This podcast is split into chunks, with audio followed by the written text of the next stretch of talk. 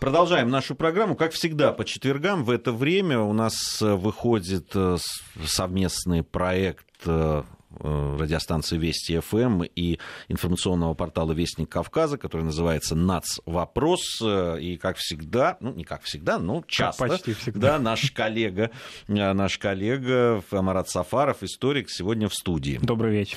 Приветствую, Марат, тебя здесь. Сегодня у нас, собственно, и выбора не было по большому счету, потому что э, вчера была такая дата, 75 лет начала Великой Отечественной войны. Э, тема Великой Отечественной войны и э, народов России, народов СССР в тот момент, конечно же, ну, переплетено невероятно.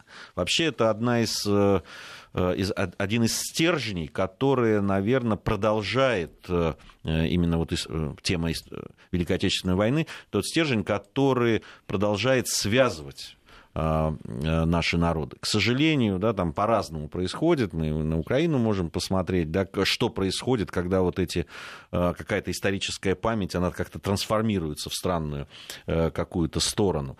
Но все-таки, э, да, даже посмотрев о том, как, праздновались, как праздновался праздник 9 мая в разных республиках бывшего Советского Союза, понимаешь, там, ну, за исключением вот Прибалтики, понимаешь, что... И Украины и Украины, хотя, ну, нельзя сказать, вот Украины как государство, да, а народ нет, да, там... Э, ну, народ, э, естественно, народ да, помнит. Да, сейчас мы больше о людях говорим даже, но, но и в том числе какие-то мероприятия во всех практически республиках бывшего Союза, э, Советского Союза проводились.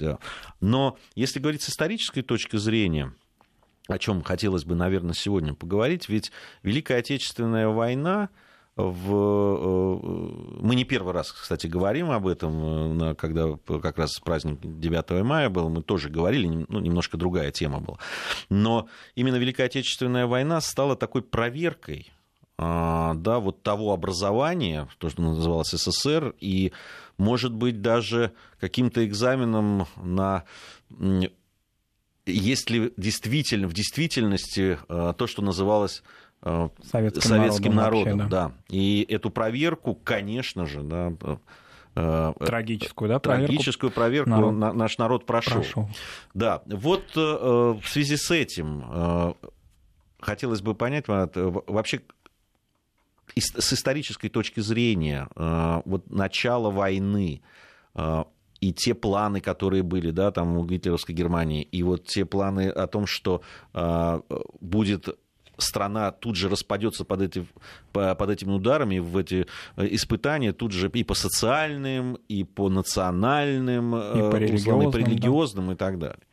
Да, и это не удалось сделать. Буквально в первые уже недели Великой Отечественной войны было понятно вся тщетность э, плана врага и вся невозможность разделения не только в этот трагический момент истории. Ну, в общем-то, и задолго до этого было понятно. То есть близорукость и такие планы по расчленению да, страны по национальному и конфессиональному признаку, и по социальному, конечно, тоже, но прежде всего по этническому, а вот эта близорукость поражает даже, насколько не понимали идеологи и правители гитлеровской Германии сущность советского народа и особенности а, вот этих связей между людьми, между людьми и их родиной, их малой родиной, теми регионами, которые быстро уже, к сожалению, да, в начале войны вошли в зону оккупации, но тем не менее а,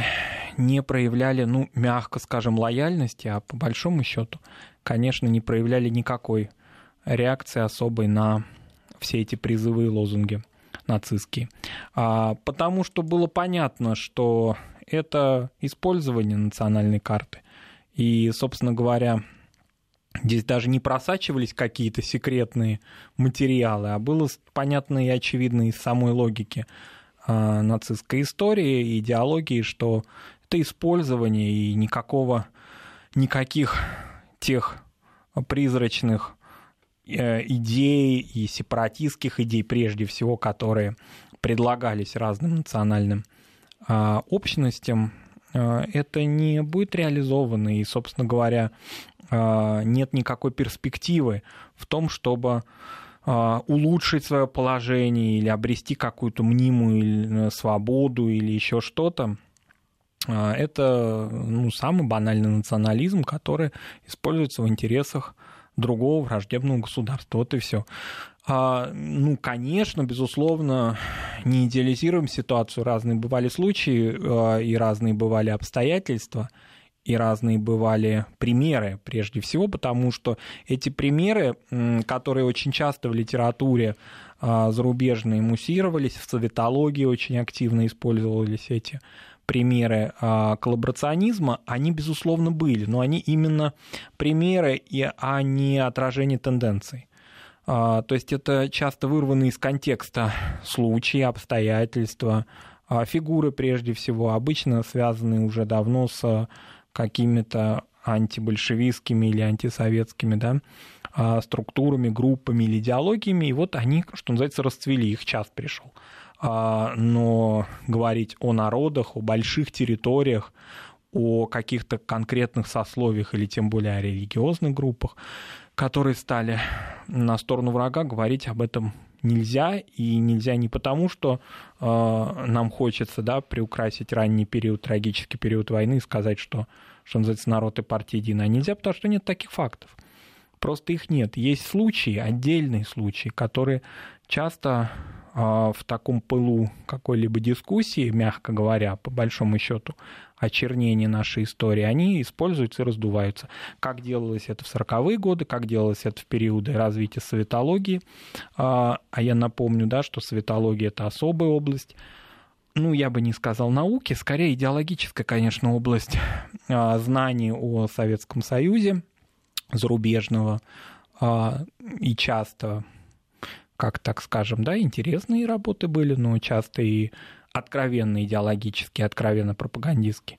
Так это делается и сейчас, к сожалению. Часто такие примеры мы в зарубежных а, СМИ, в зарубежных, к сожалению, исследованиях находим.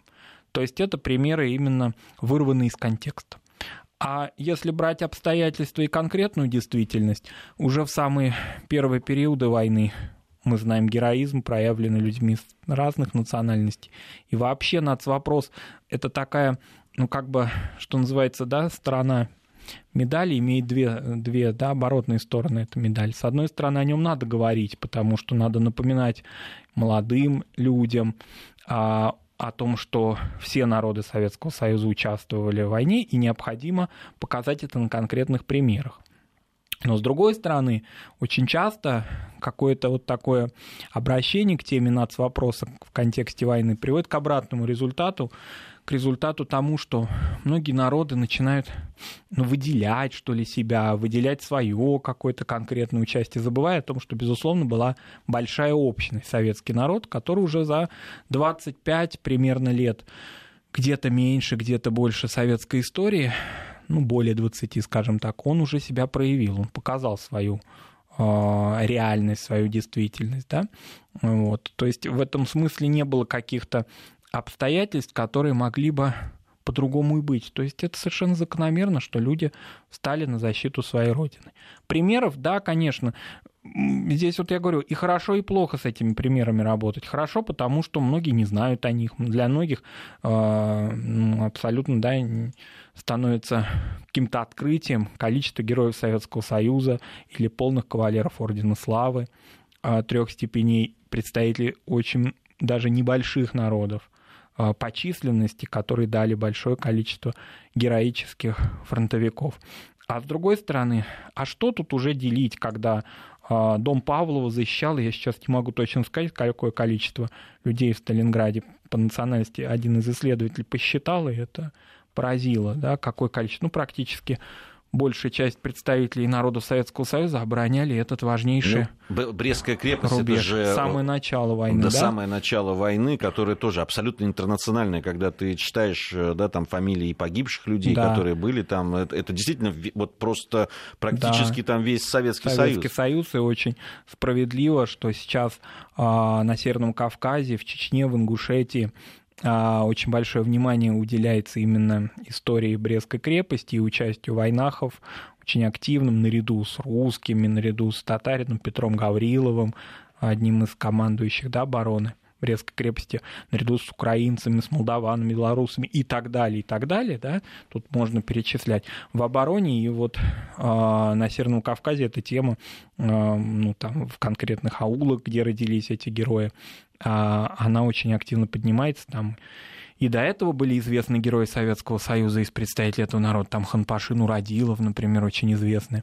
И такой уважаемый, важная фигура в послевоенной истории мемориальной такой истории Чечен-Ингушетии.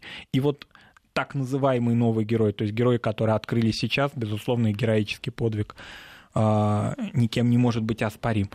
Это только самое начало войны. И дальше таких моментов очень много. И моменты, которые касаются э, героического антифашистского участия в подполье в Германии. Я думаю, что хрестоматийный здесь пример. Поэтому Саджалили в этом году в феврале этого года в России широко отмечалось 110-летие со дня его рождения не только в Татарстане или на его родине в Оренбургской области, но и ну, практически во всех регионах памятники ему установлены в Москве, в других городах. А ведь он и соратники его, в литературе это называется группой Курмашева, а, будучи в общем, находясь уже в плену нацистском давно, а, несколько лет – внутри этого плена, внутри а, фашистской Германии пытались разложить всю эту да, махину, что называется, и использование, кстати говоря, нацвопроса а, ну, так скажем, в обработке пропаганде среди пленных, и за что и, собственно, Дрезденским судом были приговорены казни, и 25 августа 1944 года в Берлине были казнены. Очень хорошо, что в Берлине об этом помнят, наряду со всеми остальными героями войны и установлена мемориальная доска, там, где они были казнены, и память о них сохраняется, а уж у нас в России, безусловно, саджались герои Советского Союза.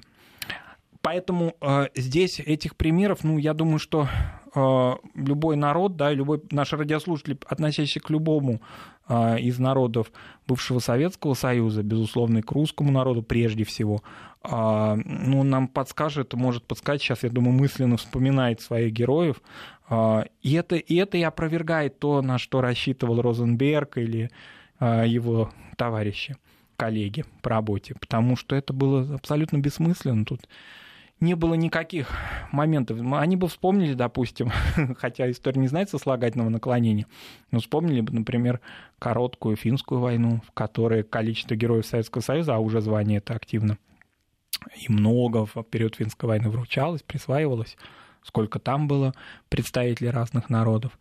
А хотя война, да, была такая, ну, так скажем, а, ну, по, да, локальные, да, локальные по сравнению с и тем, что произошло. во многом, но все равно в газетах печатались э, материалы о героях Советского Союза, это был, была открытая информация, за рубежом об этом знали, но считали, что вот Блицкрик, и в результате него все рухнет, и народы якобы потянутся к сепаратизму. Не потянулись они к этому, несмотря на все усилия. Несмотря и на усилия миграции, конечно. Здесь не только одни нацисты, но и большую роль играла иммиграция и опора нацистов на иммиграцию а, национальную, которой уже в Европе, а, ну так скажем, было много разных общностей.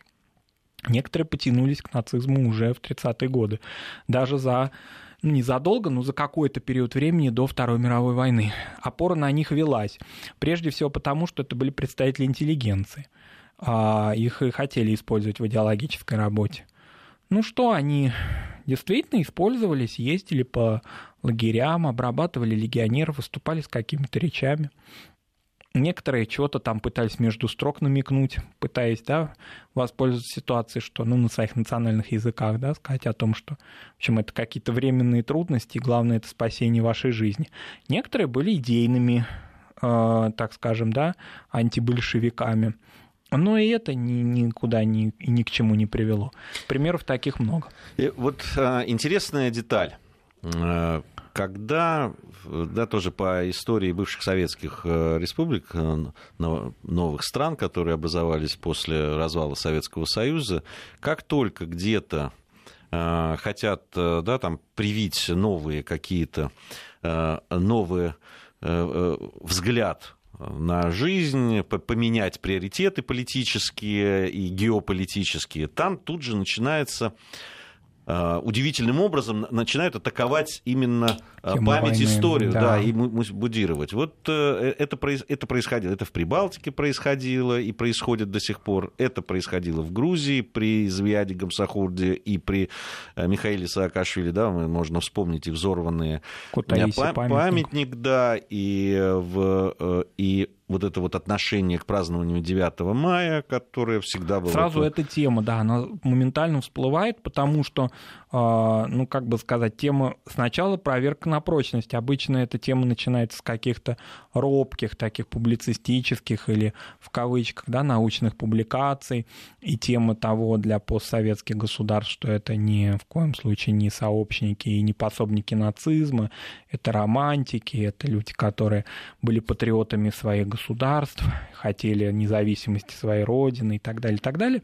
Но если проверка прошла успешно, что называется, да, нет какой-то конкретной ответной реакции внутри самого государства, не российской ответной реакции, потому что понятно, что в России всем хорошо и понятно, и очевидно, и есть и документы, и исследования, это как бы не новая тема, да, а вот именно внутри, среди своей интеллигенции, она, безусловно, должна в этом смысле, да, именно должна здесь, вот это только и применимо, не хотелось бы, это ее какая-то святая обязанность, наверное, долг перед народом, долг интеллигентно просветителя объяснить, саму суть вещей, что это был неверный путь, он был ошибочный, он был трагический путь. А некоторые люди шли действительно из каких-то побуждений, может быть, и не политических, но они зашли в тупик и за собой, будучи людьми известными, будучи людьми, которые обладали влиянием общественным, завели в тупик большое количество людей тоже. Просто где-то это зашло очень далеко, как, например, в Прибалтике, где-то эта болезненная реакция в послевоенный период как-то сходила на нет. Но так или иначе, эта тема одна из важных тем а, современной геополитики, современного, а, современных взаимоотношений а, с Россией с этими государствами и их с Россией, к сожалению. К сожалению, во-первых, потому что ну, это, мягко говоря, неприятно, но кроме того, потому что живы участники Великой Отечественной войны и внутри этих стран, и понять то, чего они ощущают, и как они это могут ну вот, что называется, как они к этому относятся, как нарушается не то чтобы, да, их покой и старость, а, и достойное отношение к их героическому подвигу, ну просто оскорбляются фактически они.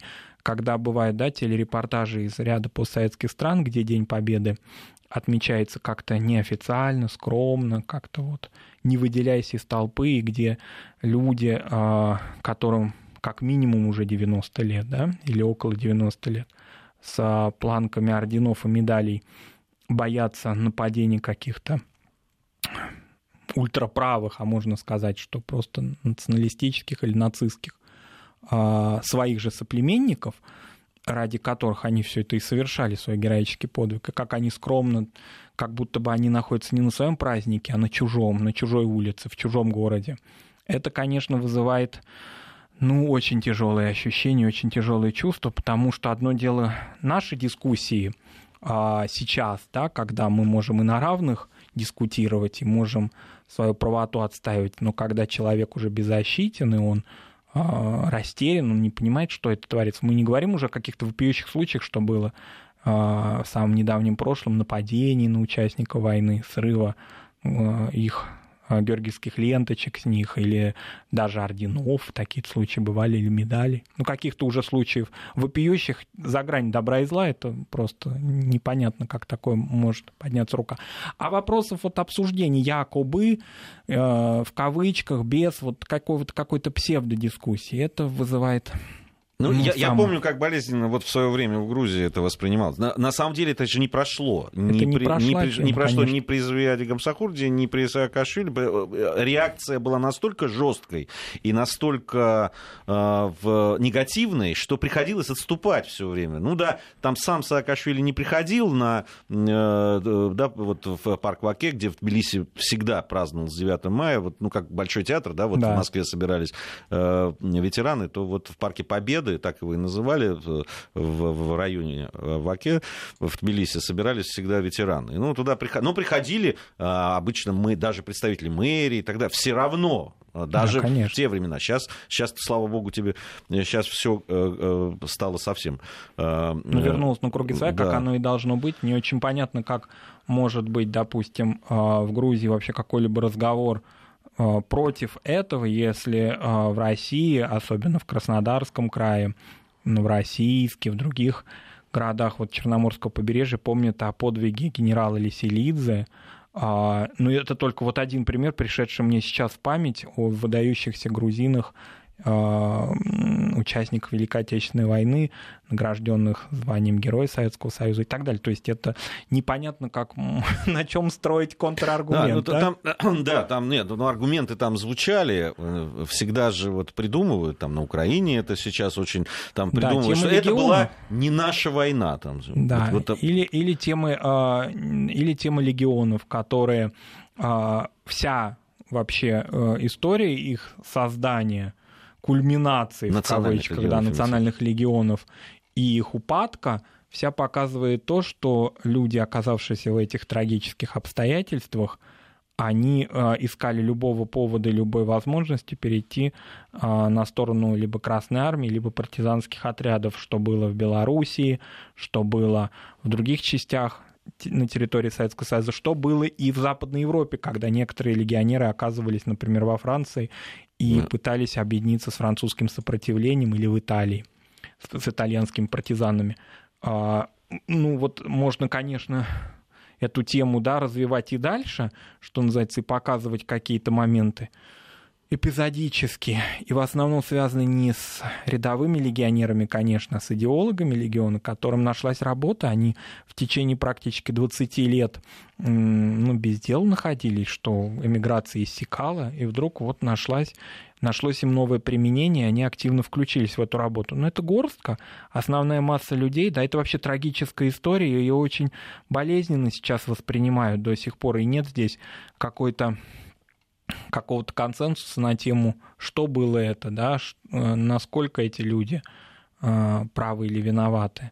Есть такое мнение, да, что это трагедия большая человеческая, и что эти люди действительно, оказавшись в этих условиях, хотели вернуться быстрее к своим, да, и, соответственно, э, в колоссальных, тяжелейших обстоятельствах переходили. Просто рассуждают часто люди, осуждая или восхваляя их, а, не, даже малейшим образом не побывав в их шкуре, да, то есть очень а, легко рассуждать о судьбах этих людей, о судьбах трагических обстоятельствах этого периода истории, ну, как-то вот так вот в комфортной обстановке 21 века, да, а, и часто забывая о том, что были, были идеологи, были рядовые, что называется, идеологи, никто не спорит, очевидно, что идеологи были а, ну, я бы не сказал, что они прям там поддерживали нацистскую идеологию, они э, тоже были не глупые люди и понимали, что они для нацистской идеологии такие же недочеловеки, согласно нацистской да, логике, как и остальные люди. Они это прекрасно понимали понимали временный свой статус, но пытались в определенной мере какие-то в хаосе войны для себя дивиденды получить. Героизировать их, ну, абсурд, совершенно очевидно. А, мы продолжим нашу беседу. Я напомню, что Марат Сафаров э, у нас в студии. Это наш проект «Нацвопрос». Сегодня мы говорим о э, народах России в Великой Отечественной войне, как э, была встречена война, да, и как, как, собственно, вот эта вот общность, советский народ проходила это испытание да, очень кровавое, страшное испытание Великой Отечественной войны. В Москве 21 час 33 минуты. На радио Вести ФМ продолжается программа «Нацвопрос». Гея Саралидзе, Мария Фролова в студии и историк, а также кандидат педагогических наук Марат Сафаров здесь по традиции в студии. Да, а, так вот, я, я хотел бы продолжить вот эту тему о том, что действительно, а, да, как только а, хотят подменить, да, вот как только начинается атака на историческую память, которая тем, вот, э, и на на отношение к Великой Отечественной войне э, то, того или иного народа, да, который входил тогда э, в состав э, СССР, оно прямо напоминает такое спланированное и прямо направленное да, действие. вообще очень часто говорят, что нет, там, нет в мире сил, которые бы хотели преум... Э, ну, как-то преуменьшить да, заслуги СССР в этой победе, что нет э, такой, никто не ставит такой цели. Но, честно говоря, я помню свои ощущения, когда вот праздновалось 50-летие, 50-летие э, со дня высадки войск на французском побережье, когда второй антигитлеровская коалиция, когда второй фронт открывался. Это вот в 94 году да. было, 6 июня.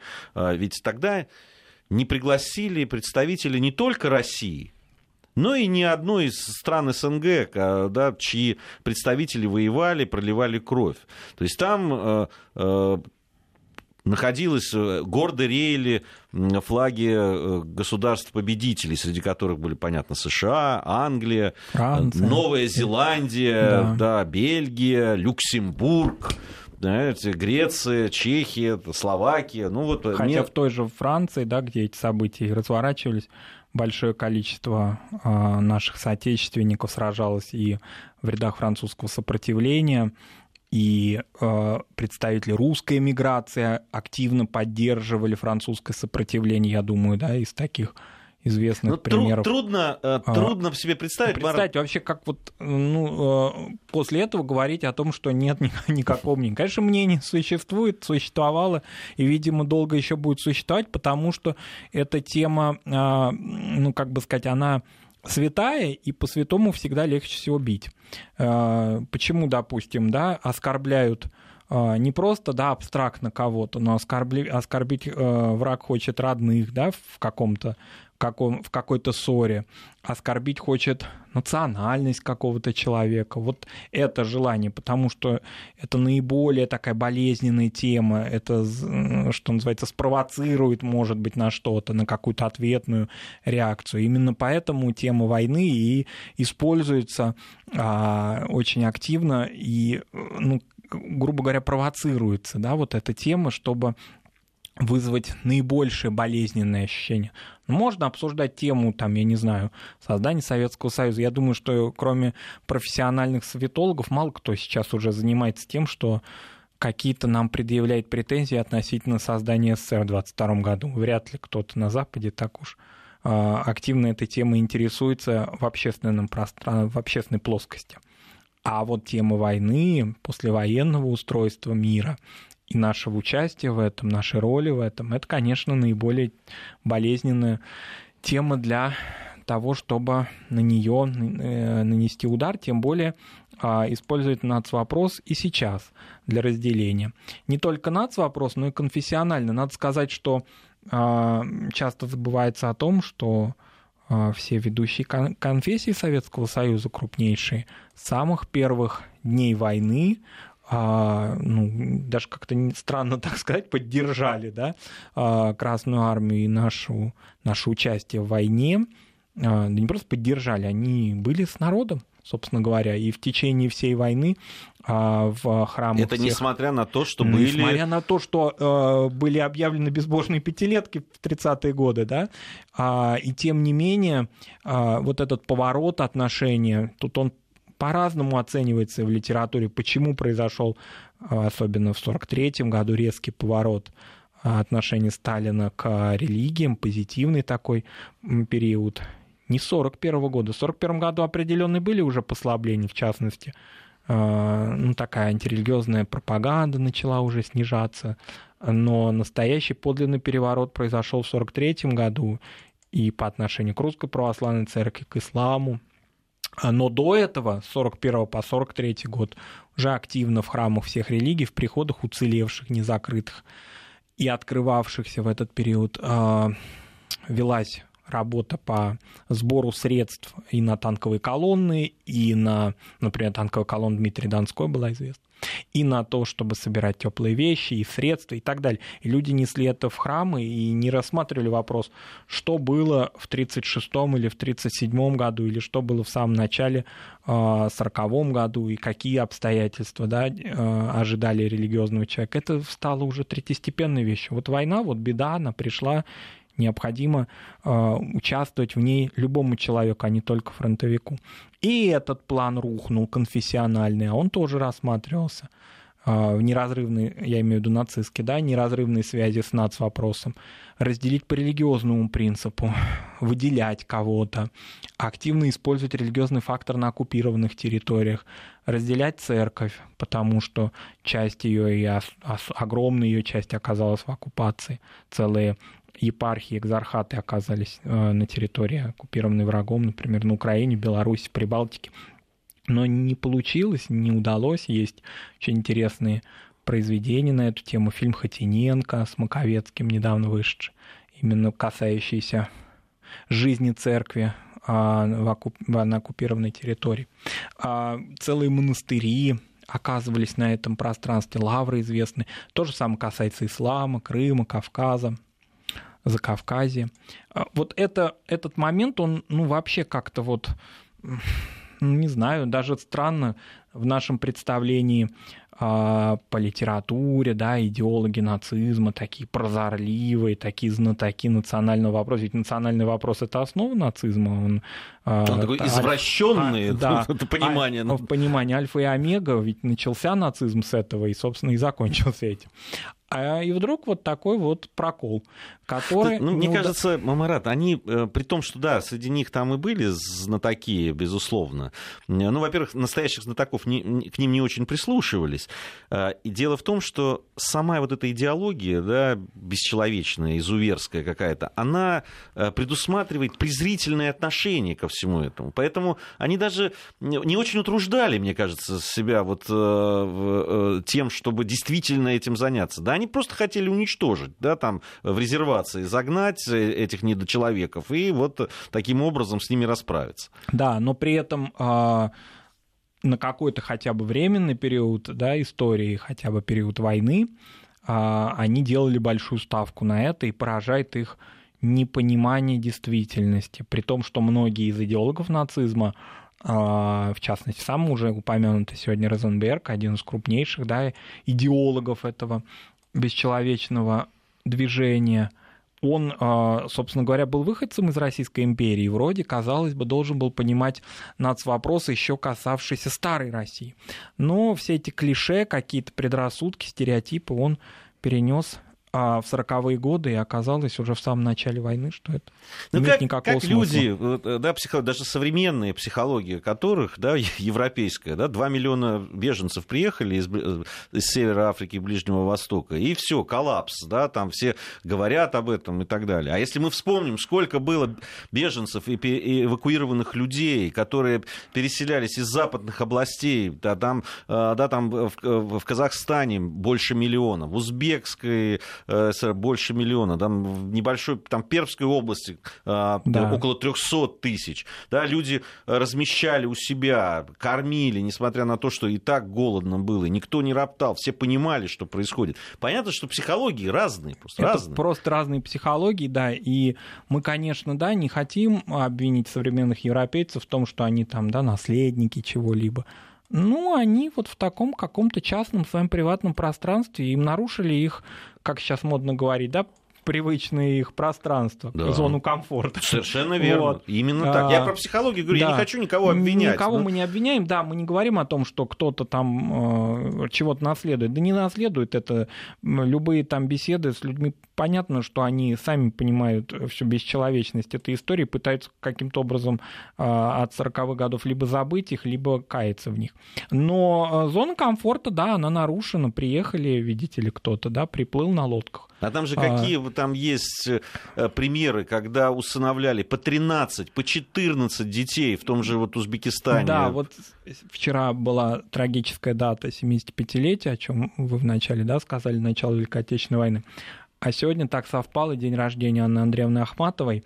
А, и очень интересные у нее строки. Мы же знаем ее такие хрестоматийные стихи, да, всем известные. А есть у нее особый ташкентский цикл. И вот у нее есть э, стихотворение, посвященное ее пребыванию, вот именно о том, о чем вы говорили, о том, о ее спасении фактически, да, о том, что она была вывезена из блокадного Ленинграда и провела самые тяжелые годы войны в Ташкенте. Там она пишет теперь «Я всех благодарю, Рахмат и Хайр говорю, и, ваш, и вам машу платком, Рахмат Айбек, Рахмат Чусти, это она вспоминает Айбек, это очень крупный узбекский поэт. И она э, долго, и ну, современники, люди, знавшие ее, говорили, что до конца жизни помнила о том, э, что она дом э, и приют получила э, в Средней Азии и всегда помнила об этом, и это помнили поколения людей. И когда сейчас какие-то другие ситуации возникают, когда люди, э, ну, как бы сказать, по ряду обстоятельств приходят к нам... Мы, да. мы продолжим. Сейчас вот буквально угу. у нас на минутку будет пауза, и потом продолжим. Угу. Продолжаем мы нашу программу «Нацвопрос». Марат Сафаров у нас в гостях. Говорим мы о народах России в Великой Отечественной войне, что позволило вынести это э, тяжелейшее испытание. И надо сказать, все-таки у меня э, и в ходе нашего сегодняшнего разговора я убеждаюсь в том, что как раз после а, окончания войны, надо, можно сказать, ну, в течение этой войны стало понятно, что действительно это единый а, народ, который прошел вот такое тяжелое испытание. Да, что советский народ есть и существует. А, к самому большому несчастью такое испытание пришло а, на нашу землю и к нашим дедам, бабушкам, предыдущим поколениям, которые, собственно, народ этот выковало.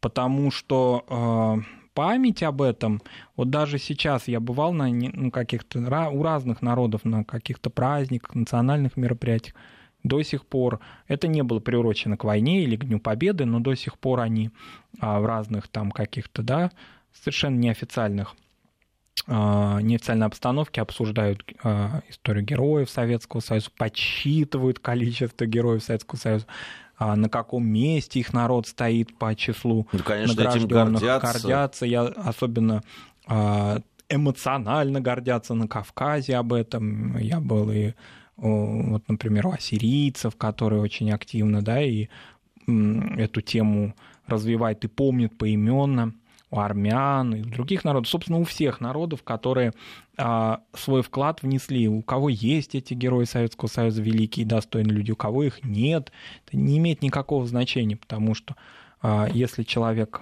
был в этих предлагаемых обстоятельствах эпохи трагических и страшных на фронте или в тылу, обеспечивал победу, то он и есть герой, собственно говоря.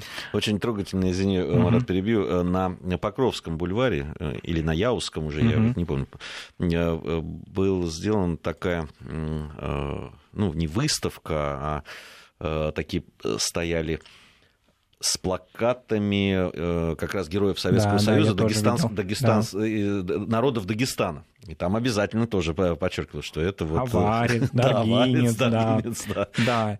И очень важно вот то, о чем мы в предыдущей части программы говорили, об эвакуации советских людей в разные регионы, национальные регионы Советского Союза, о том, что нацвопрос всегда решался как-то спокойно и нормально, потому что люди понимали, ну, в тот же дом приезжали, допустим, беженцы из Белоруссии, а потерявшие все, они приезжали в узбекский дом, ну, у этих у этой семьи э, сыновья на фронте, и, возможно, они там в 1944 году участвуют в операции Багратион и освобождают эту Беларусь. Ну как вот могут они о чем то вообще враждовать и нацвопрос извращенно понимать, на что делали ставку нацисты? Вот это даже удивительно. Как правило, очевидные вещи сложнее всего и объяснять.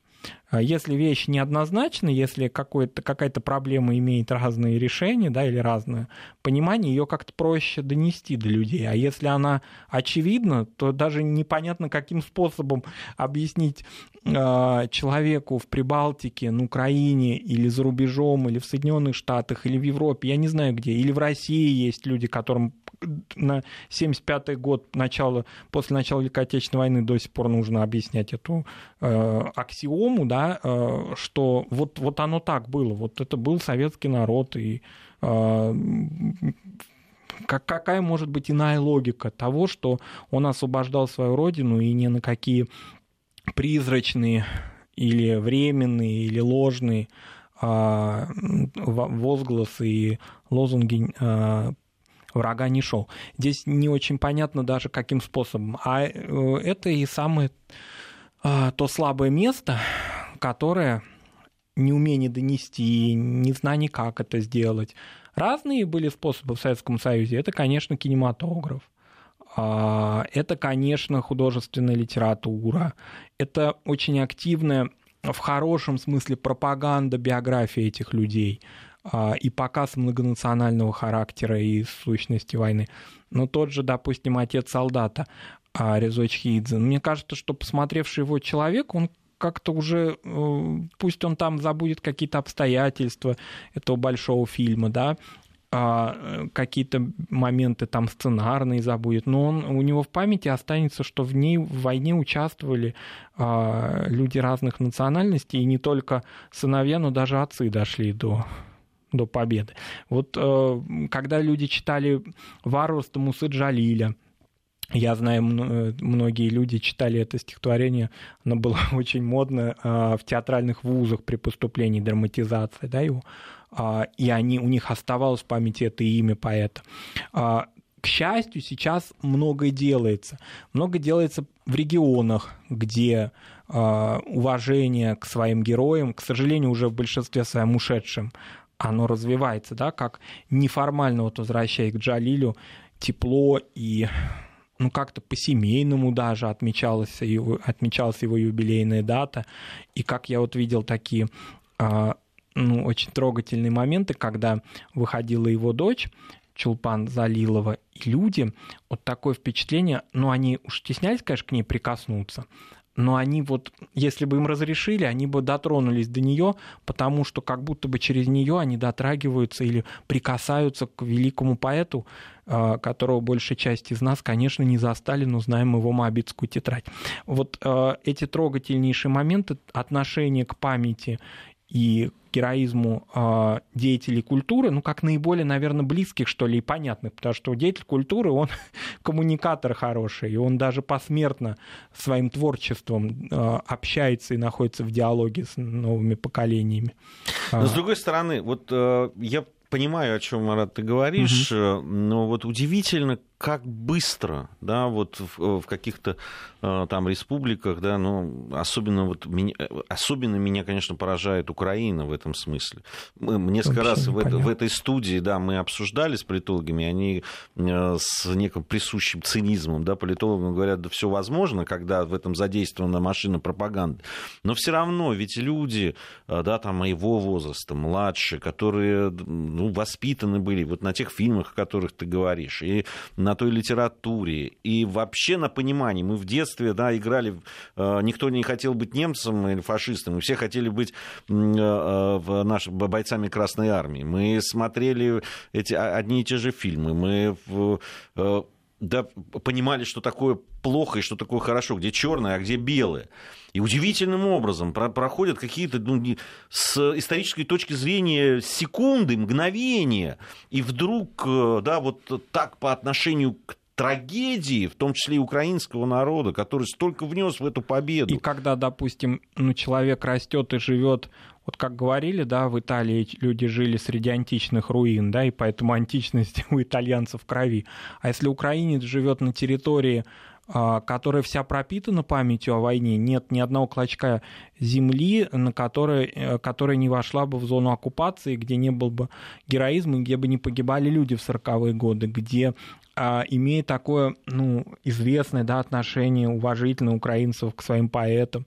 Но вспомним Максима Рыльского, Павла Тычину, больших а, украинских поэтов, создававших произведения, посвященные войне и героизму своих земляков а как-то это все ушло куда-то, потерялось. Вот это страшно, это, что, это парадоксально. что в тех местах, где гибли украинцы, русские, грузины, да. армяне, евреи, все вместе на этой земле проливали кровь, чтобы победить нацизм, что это вот, ну, как бы сказать, эта земля сама уже пропитана, вот она кровью людей, и, и э, казалось бы, доказывать очевидную вещь. И, и, там, и, да, и там начи, начинают... Э, Легко причем. Начинают опять проливать кровь, только уже до да, тех людей, с которыми еще не, и не, часто, не так давно по, по историческим меркам там, защищали общую родину. Используя вот ту же самую, даже иногда и лексику.